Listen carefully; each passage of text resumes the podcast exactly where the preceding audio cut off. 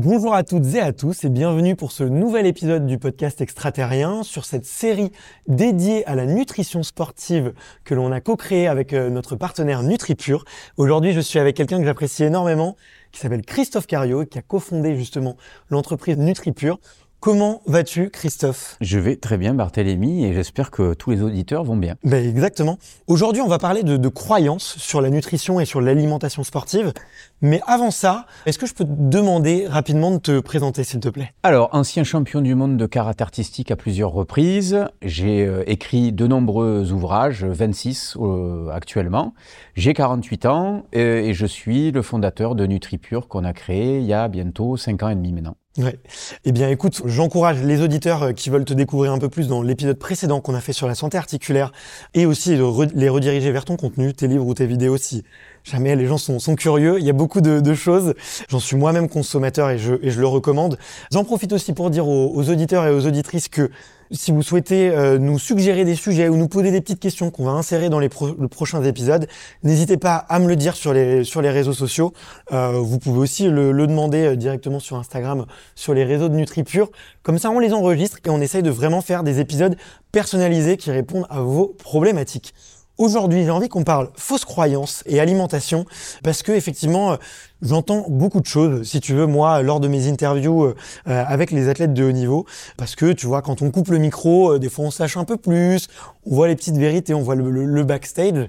Et si tu veux, la, première croyance que je vois, la première chose qui m'a un petit peu choqué, notamment, c'est peut-être avec les athlètes un petit peu plus jeunes. Et j'ai pas envie qu'on passe pour les vieux rabougris, les vieux boomers, même si ça nous ça nous tend au bout du nez. Mais tu vois, je vois beaucoup de jeunes qui sont dans les filières vraiment de haut niveau, donc qui sont euh, vraiment à- déjà à très très haut niveau et qui euh, mangent un peu n'importe comment. Et quand je leur dis mais attends, t'as pas peur de manger euh, fast-food euh, là euh, juste après l'entraînement, euh, qui vont me répondre écoute. Moi, je suis jeune, j'ai 20 ans. Grosso modo, il y a que euh, les macros qui comptent. Ce qui compte, c'est d'avoir les calories parce que j'ai une dépense calorique tellement énorme que euh, je peux me permettre de tout manger. Ça me fait un peu sauter au plafond. Est-ce que j'ai raison de, ré- de réagir comme ça, Christophe? Bah, sauter au plafond, je sais pas si tu as raison de le faire. Je vais me faire mal. voilà, exactement. Tu vas te compresser la colonne et c'est pas terrible. Pour la santé articulaire, non mais blague à part. En fait, le, le problème, il, il est lié à la jeunesse. Donc, c'est super d'être jeune. Quand on est vieux, on aimerait retourner en arrière, sauf que c'est pas comme ça que ça se passe. Et effectivement, il y a, quand on est jeune, la puissance de la jeunesse, c'est de se sentir indestructible. Et parmi, en fait, les facteurs qui nous rendent indestructibles, c'est d'avoir un métabolisme qui est extrêmement actif, qui est extrêmement dynamique, qui, combiné à une pratique de sport, on va dire, relativement euh, intensive, permet d'absorber, de tolérer un certain nombre d'excès, dont, en fait, euh, on va dire une, une malbouffe. Moi, je conseille pas du tout à des jeunes de consommer, euh, on va dire, de, de- des fast-foods après euh, l'entraînement, parce que ça stoppe, ça perturbe un certain nombre de processus de régénération. Sauf que quand on a 20 ans, la puissance de ces processus de régénération, elle est tellement puissante que ça permet de gommer ce que la malbouffe peut générer déjà au niveau corporel. Donc quand on a 20 ans, ça passe. Quand on a 30 ans, ça passe un peu moins. Quand on a 40 ans, on commence à le payer. Et quand on a 50 ans, ça passe plus du tout.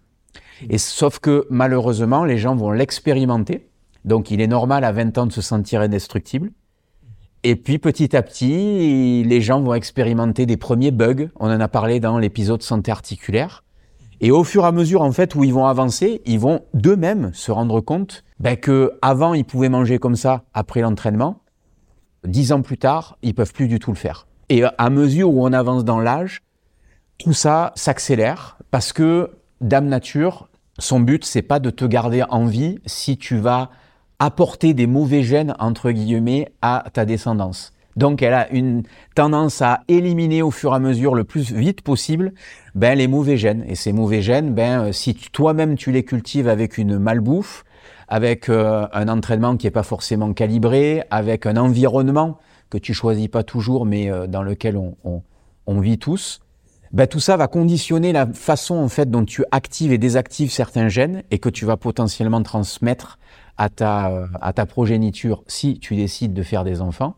Et par voie de conséquence, euh, Dame Nature, elle va essayer de pousser les gens le plus possible vers euh, la sortie, euh, la sortie de secours, quoi. D'accord, ok, c'est très clair. Bon, malheureusement, ce que je comprends, c'est que ça agit un peu comme une bombe à retardement. Exactement. Que effectivement, euh, ces jeunes, bon, on peut pas forcément les blâmer parce que ils n'ont pas de conséquences directes. Moi, j'ai été comme ça, Barthélemy. Toi, tu dis que tu l'as peut-être un petit peu été. Ça fait partie de la jeunesse. Mon rôle à moi, en, tant que vieux briscard euh, du sport de haut niveau, c'est justement de semer des graines dans la tête des jeunes ou des moins jeunes et d'essayer de leur euh, voilà de semer la graine de ce qui risque de se produire s'ils continuent à faire ce qu'ils font aujourd'hui. L'idée c'est que les gens reconnaissent euh, les signes avant-coureurs de problématiques potentielles qui peuvent apparaître s'ils continuent à, à, à, pas manger bien, s'ils continuent à privilégier la malbouffe, s'ils continuent à ne pas être suffisamment bien hydratés, s'ils continuent à mal planifier leur entraînement ou être excessifs dans leur entraînement. C'est ça mon rôle à moi, tu vois. Ma mission de vie, elle est là. D'accord. Écoute, c'est très clair et on essaye de faire passer le, le, message à un maximum de jeunes. Je sais qu'il y en a beaucoup qui nous écoutent, tu vois, qui viennent écouter euh, euh extraterriens notamment pour écouter les, tu vois, leurs idoles, euh, les champions et les championnes que, qui sont interviewés. Et donc c'est bien d'avoir euh, ce rôle un peu du, des deux papis, des vieux briscards qui peuvent raconter un peu leur, leur expérience. Mais est-ce que il y a que les macros qui comptent justement aussi quand on est jeune? En quoi ça peut être vraiment pertinent de s'intéresser à la micronutrition? Quand on a même 20 ans, 25 ans, 30 ans, tu vois, comme moi, qu'est-ce que je peux aller chercher, euh, soit en termes de performance ou en termes de confort? Les macros, c'est intéressant. Les macros, donc, c'est les protéines, les glucides, les lipides. C'est intéressant parce que ce sont des molécules qui vont apporter, en fait, de l'énergie pour les glucides et les lipides. Les protéines vont intervenir dans les processus de reconstruction des tissus, des articulations, etc.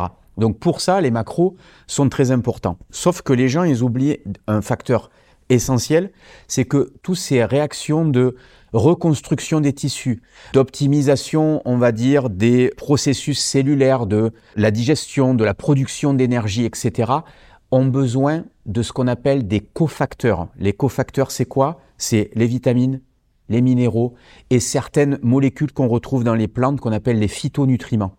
Si j'ai pas ça, encore une fois, la force de la jeunesse, c'est que je vais pouvoir fonctionner un certain temps à plein régime parce que justement Dame Nature, elle nous a doté d'un pool, c'est-à-dire de suffisamment de, de réserves pour pouvoir pallier, entre guillemets, à aider ces processus énergétiques, ces processus cellulaires à s'optimiser. Sauf que quand, encore une fois, j'avance dans l'âge, petit à petit, tous ces processus cellulaires, ils ont besoin d'être optimisés de plus en plus. C'est le cas par exemple d'organites qu'on appelle les mitochondries. Les mitochondries, c'est quoi? C'est les centrales énergétiques qu'on retrouve dans toutes les cellules. On en a dans euh, les, les, neurones, on en a dans les cellules musculaires, etc. À mesure où je m'entraîne, à mesure où mes mitochondries, elles sont utilisées à plein régime, elles ont une tendance à s'abîmer. Si j'ai pas en fait de micronutriments pour aider mes mitochondries à se régénérer, mes mitochondries, elles tendent à s'abîmer. Si elles s'abîment, je produis moins d'énergie. Donc j'ai moins d'énergie qui est produite durant mes efforts. Et donc je vais caler euh, sur ma course de mon trail, mon marathon, etc. Et donc c'est toutes les contre-performances qu'on peut voir à mesure où on avance dans l'âge. Tout ça, c'est lié à des processus cellulaires qui se font de moins en moins bien à mesure qu'on vieillit parce que les gens ont privilégié plus les macros sans se focaliser aussi sur ben, tous les, les apports micronutritionnels. Voilà. Ok, mais bon, très intéressant. Et en tout cas je pense que ça c'est très bien de remettre les points sur les i euh, sur la micronutrition et l'importance de ces euh, de, de, tous ces nutriments qui parfois euh, peuvent être un petit peu rabâchés à tort et à travers et qui peuvent aussi perdre le, le consommateur alors que finalement euh, c'est très simple. Il suffit de manger euh, beaucoup de légumes et effectivement avoir une, une, alimentation non transformée. Ou de bien choisir en fait ces aliments exactement. On peut par exemple privilégier des sources de glucides pour apporter des macros de qualité. Ça peut être par exemple le cas de la patate douce, du quinoa, du sarrasin, euh, etc. Mais qui en même temps, ces aliments vont m'apporter aussi beaucoup de micronutriments, beaucoup de magnésium, beaucoup de phytonutriments à l'intérieur, beaucoup de, de, de minéraux, de vitamines, etc.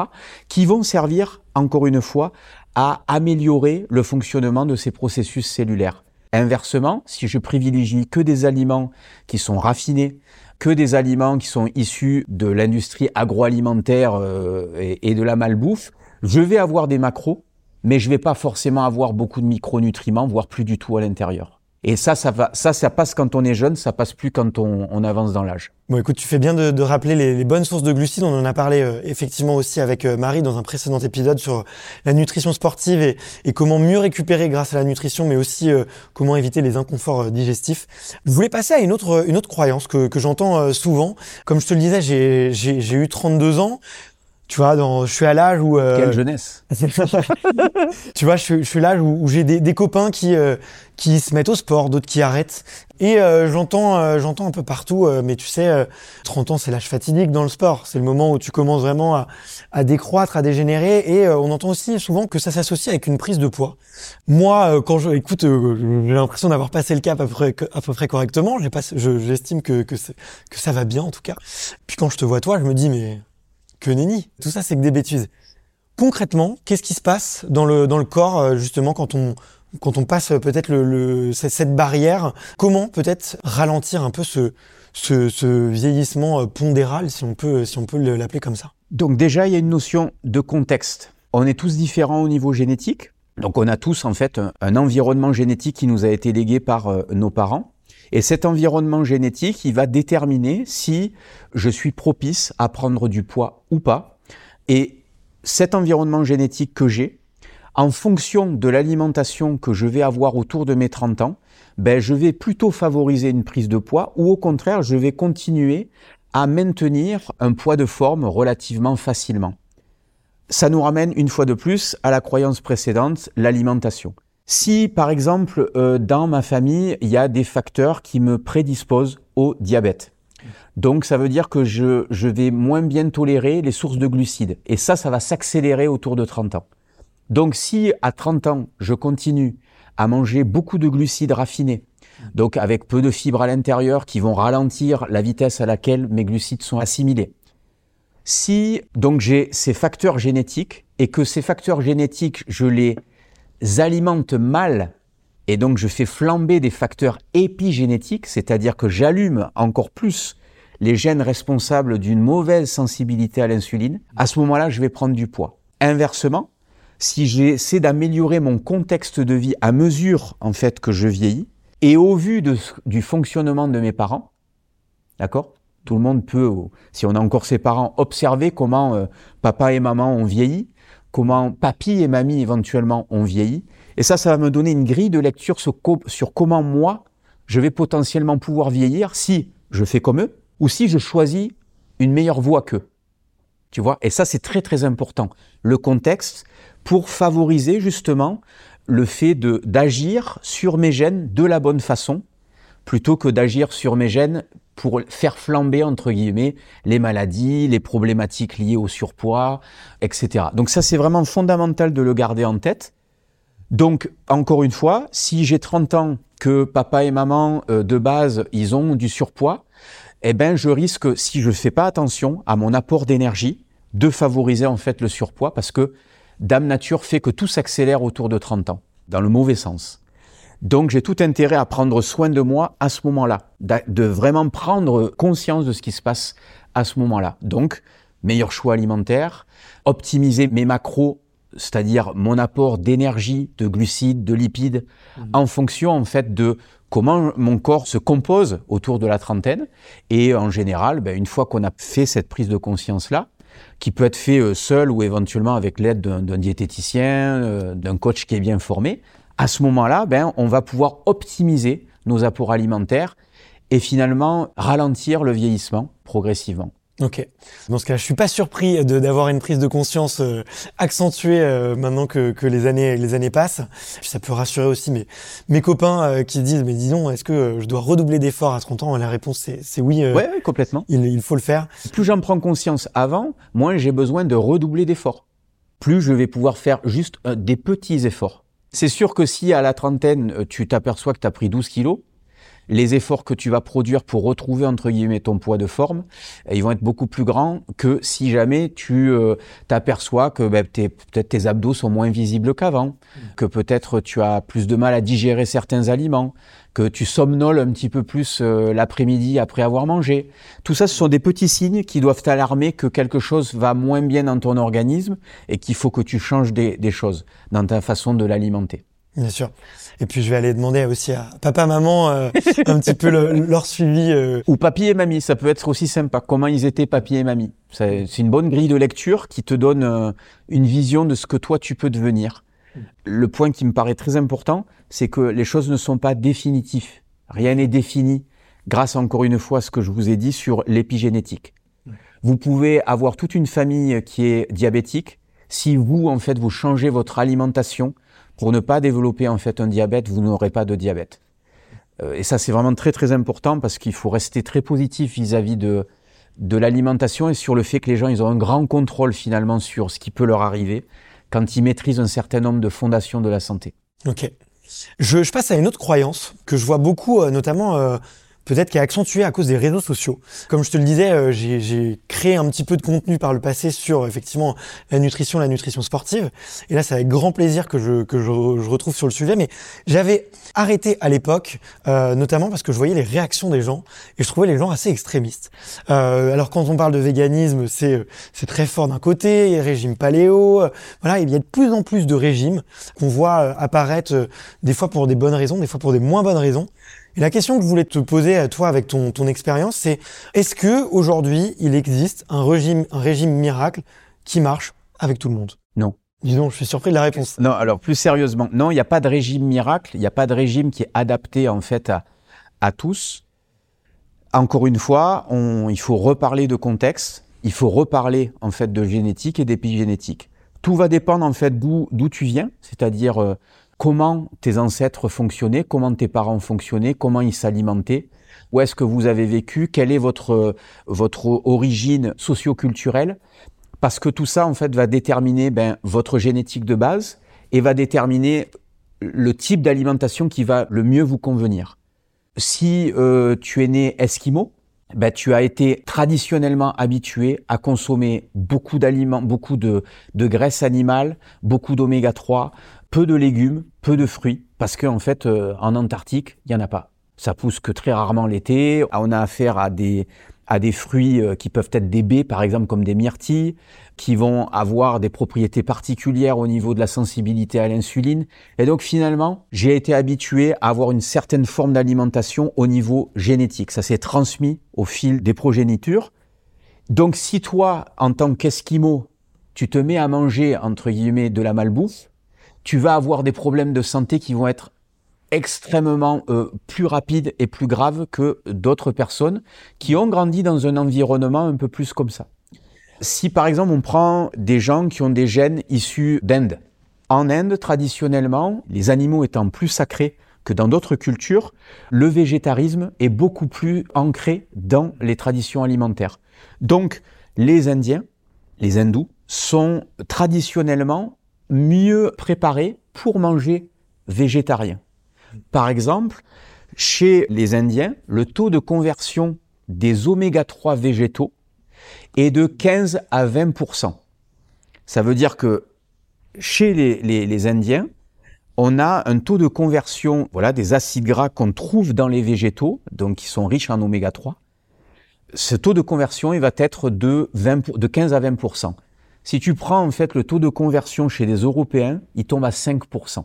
Et donc un Européen, il aura beaucoup plus besoin de prendre des oméga 3 via son alimentation parce qu'il arrive pas forcément à bien convertir les oméga 3 végétaux qu'il trouve dans son alimentation. Oméga 3 qu'on pourrait trouver dans l'huile de colza, dans les noix, dans euh, le, le lin, les graines de chia. Donc cette alimentation-là, elle va pas forcément t'apporter beaucoup d'oméga 3 si tu es européen. Mhm. Pourquoi? Parce que tu n'as pas le capital enzymatique pour pouvoir transformer ces oméga 3 végétaux en oméga 3 qui sont utilisables par, ton organisme. Si tu es indien, c'est différent. Et donc, il y a cette notion de contexte qui fait que le régime alimentaire, il doit s'adapter en fait à d'où est-ce que tu viens. Et ensuite, ben encore une fois, il va falloir regarder comment tu vieillis, comment ton corps s'adapte en fait à ton alimentation. Et en fonction de ça, je vais devoir corriger le tir. Donc, quand on a 20 ans, est-ce qu'on doit faire du jeûne intermittent? Non. Quand on a 40 ou 45 ans, est-ce que le jeûne intermittent devient une stratégie alimentaire intéressante? Radicalement, oui. Et à l'intérieur de ça, il y a des gens euh, qui ont 40 ans ou 45 ans à qui le jeûne intermittent ne conviendra pas du tout, et d'autres qui ne vont jurer que par ça. Donc ça va dépendre vraiment du contexte, mais il faut que les gens ils arrivent à sortir de cette forme de dogme dans lesquels ils s'enferment et qui est souvent lié à l'énergie qu'on va déployer pour changer nos habitudes.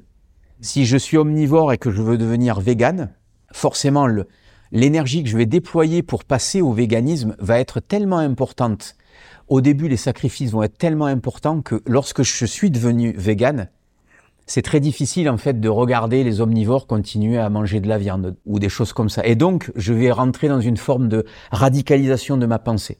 C'est vachement important pour moi, hein, mais on peut ne pas être d'accord et, m'insulter en dessous de, ton feed de, commentaires. Euh, mais pour moi, c'est vachement important de garder cette flexibilité cognitive, c'est-à-dire d'arriver à faire ces allers-retours si les gens ils fonctionnent bien avec le véganisme, tant mieux pour eux. Si au bout de trois ans de véganisme euh, ou quatre ans de véganisme, ils commencent à avoir des problèmes de santé, peut-être que c'est bien de s'interroger sur qu'est-ce qui se passe avec mon régime vegan.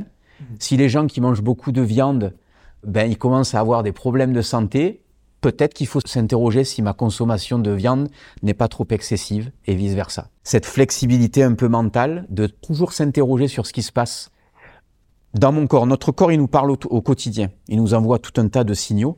Et c'est vachement important d'arriver à retrouver cette, cette écoute fine de ce que mon corps me dit. Bon, rassure-toi, la communauté extraterrestre est très bienveillante. Donc, euh, et je sais qu'il y a quelques véganes qui, qui, nous écoutent et j'échange avec euh, certains, certains d'entre eux. Donc, euh, je suis curieux d'avoir vos, vos retours en, en, privé. Mais en tout cas, merci pour cette précision, tu vois, de toujours rappeler le contexte et toujours rappeler qu'il faut s'écouter soi avant d'écouter peut-être des, des gourous ou certains dogmes qui peuvent être parfois dans un intérêt euh, un peu plus financier, un peu plus euh, malveillant que, ce qu'on essaye de, prêcher euh, aujourd'hui. On est, là pour, progresser ensemble et se partager les, bonnes infos. J'avais mon avant-dernière question aujourd'hui sur les croyances. C'est un petit peu d'ailleurs lié, lié au régime miracle qui marche avec tout le monde pour, dans tous les cas. Mais c'est, tu vois, sur les, les, les aliments, j'ai l'impression que des fois, peut-être les, certains médias traditionnels ou certains influenceurs vont avoir tendance parfois à diaboliser certains euh, aliments ou certains euh, à en surcoter.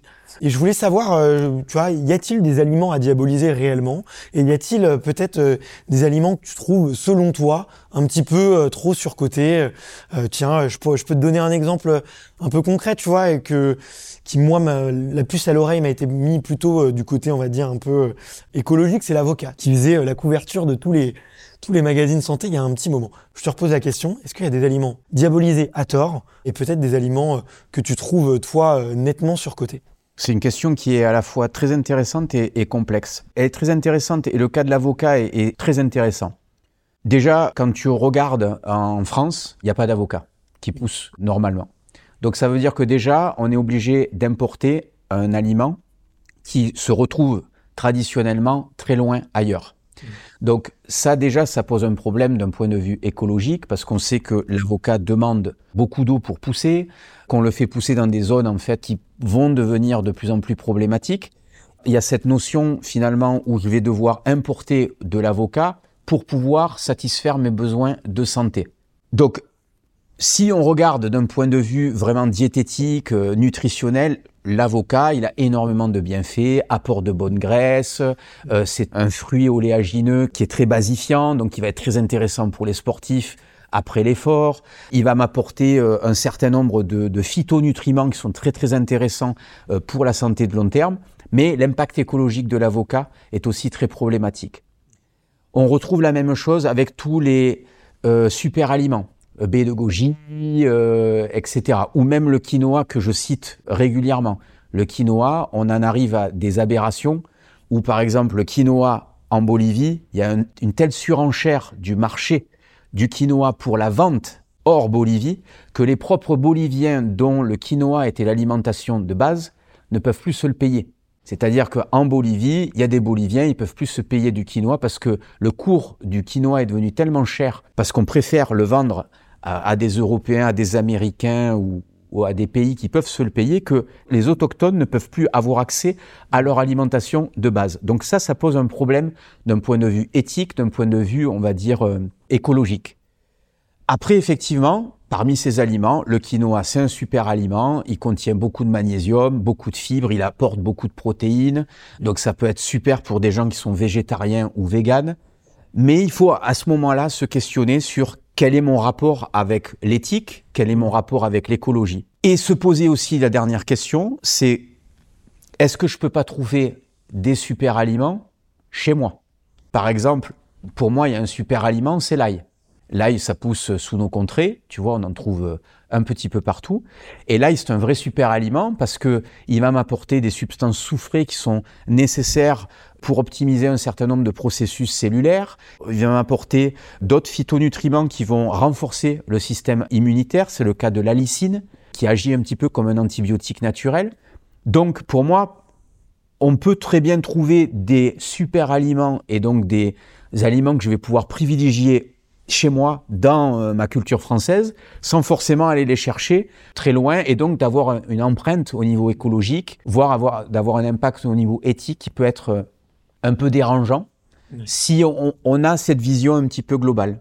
Et la difficulté, effectivement, là, qui nous ramène un petit peu euh, à, d'autres croyances qu'on a abordées au, début du podcast, c'est comment j'arrive, moi, à garder suffisamment de flexibilité mentale pour pouvoir faire des allers-retours et essayer d'intégrer cette complexité, complexité autour de l'alimentation, mais qui regroupe des thématiques éthiques, écologiques, etc.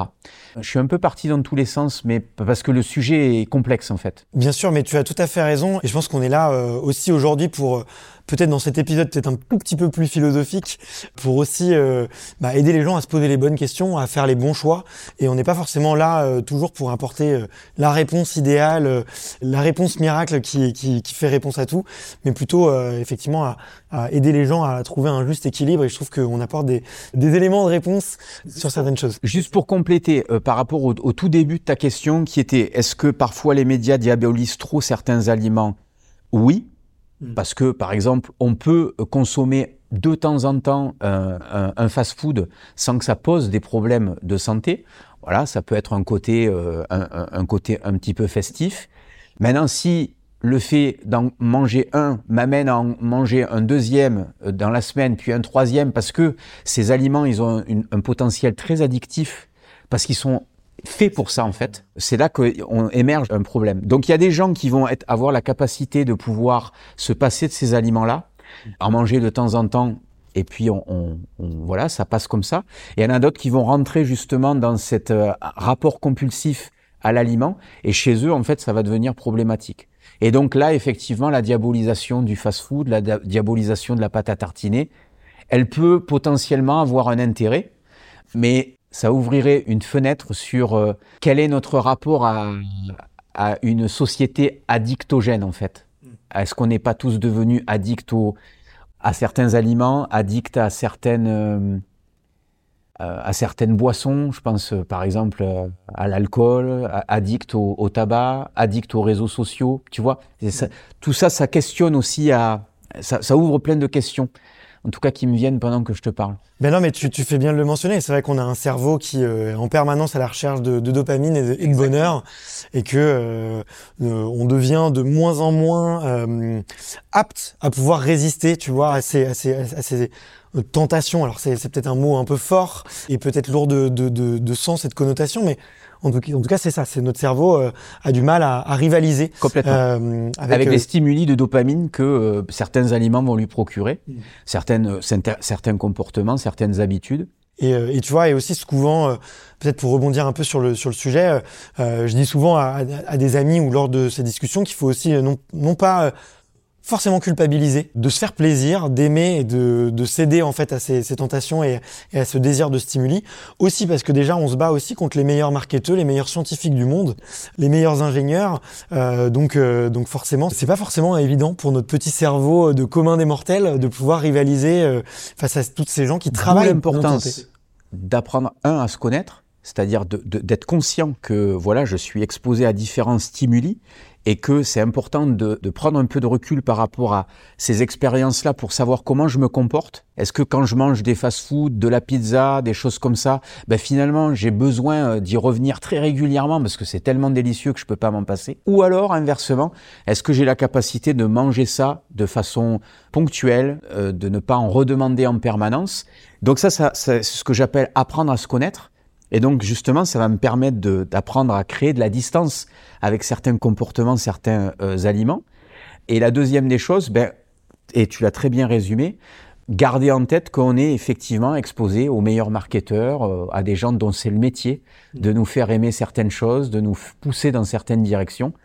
Et donc aussi garder un peu de distance par rapport à, ça, un esprit critique par rapport à ça. Bien sûr. C'était avec toi, il me semble qu'on parlait du, du, rayon bonbons ou du rayon chips euh, dans les supermarchés qui était multicolore et qui fait penser à, à, Walt Disney et forcément qui tente, euh, qui tente les enfants. Donc dès le plus jeune âge, on nous, on nous conditionne exactement. C'était le mot que je cherchais.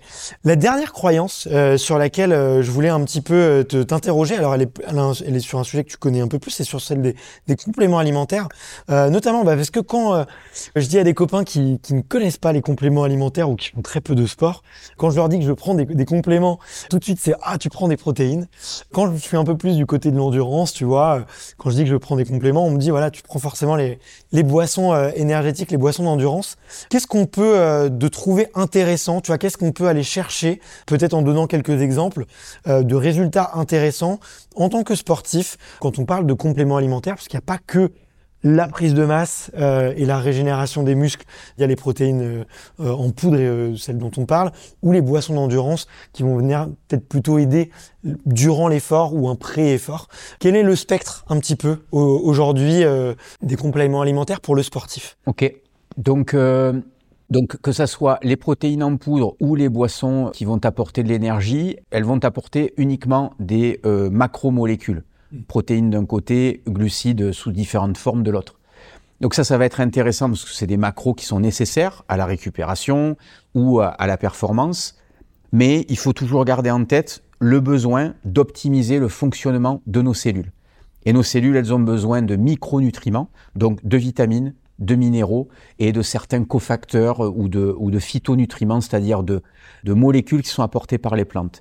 Et par voie de conséquence, ben, ça peut être très intéressant pour optimiser ces processus cellulaires et optimiser sa récupération, ben, d'utiliser par exemple un multivitamine qui va m'apporter un ensemble euh, de micronutriments, vitamines, minéraux, cofacteurs, qui vont intervenir dans tous ces processus cellulaires euh, ça peut être intéressant de consommer du magnésium, par exemple, parce que les sportifs ont, du fait qu'ils transpirent beaucoup, euh, du fait que dans certaines pratiques, comme la course à pied, par exemple, ou en muscu, il y a des perturbations au niveau du métabolisme qui vont faire fuir le magnésium, et donc qui vont demander des apports en magnésium qui sont très importants et qui peuvent ne pas être couverts par l'alimentation, surtout si je fais des mauvais choix alimentaires. Donc ça, ça peut être vraiment des, des bases si je veux optimiser par rapport à, ce qu'on a évoqué tout à l'heure euh, sur les, acides gras, euh, ça peut être intéressant de consommer des oméga 3 parce que très souvent dans l'alimentation moderne et européenne, on n'en a pas suffisamment parce que les gens ne mangent plus suffisamment de, de poissons gras, parce que des fois ils vont consommer des poissons gras comme euh, du saumon ou du thon, mais que ces poissons sont issus d'élevage et donc, euh, ce sont, ils sont plus une alimentation qui fait que leur chair est riche en oméga 3. Donc, ça peut être très intéressant de se complémenter en oméga 3. Les oméga 3, ils vont être intéressants pour optimiser les processus du cerveau, mais également pour lutter contre certaines euh, douleurs euh, au niveau des articulations, des tendons. On va pouvoir aussi tirer parti de certaines plantes qu'on appelle les plantes adaptogènes. Je pense notamment à la shwaganda et euh, à la rhodiola safran. Donc la shwaganda et rhodiola safran sont des plantes qui vont permettre d'aider le corps à s'adapter à des périodes de stress qui sont trop importantes pour lui. Exemple, je prépare, je sais pas, un examen, euh, je traverse une période difficile dans mon travail parce que j'ai des gros dossiers à préparer, et en même temps, je prépare une compétition. Donc tout ça, ce sont des stress très différents, mais en même temps trop importants pour l'organisme. Et ce qui va être important avec les plantes adaptogènes, c'est d'apporter des molécules qui vont aider différents niveaux de notre corps à s'adapter justement et à dépasser les niveaux de stress auxquels il est, il est soumis. Écoute, merci, euh, merci infiniment euh, Christophe pour ces clarifications. On a donné plein de pistes, en tout cas aux auditeurs, pour pouvoir euh, s'informer, aller plus loin et, et peut-être qu'on leur a mis la puce à l'oreille, tu vois, avec les, les tous les, les mots-clés que tu as, pu, que as pu citer. On va reparler de façon d'autres compléments dans d'autres épisodes, mais on rappelle que c'est une solution qui vient après déjà une bonne santé, une bonne santé, un bon, un bon entraînement et une très bonne alimentation. Je vais mettre aussi parce que je sais que vous avez écrit des super guides sur votre site euh, justement sur quelques compléments euh, qui sont parfois un peu moins connus comme euh, la rhodiola. je vais mettre les, liens dans, la description de l'épisode pour les gens qui veulent aller creuser et aller plus loin. En tout cas, merci pour cet épisode riche, complet, dans lequel on a vraiment balayé plein de sujets différents. Et puis écoute, je te dis à bientôt Christophe. À très très bientôt. Salut. Ciao ciao.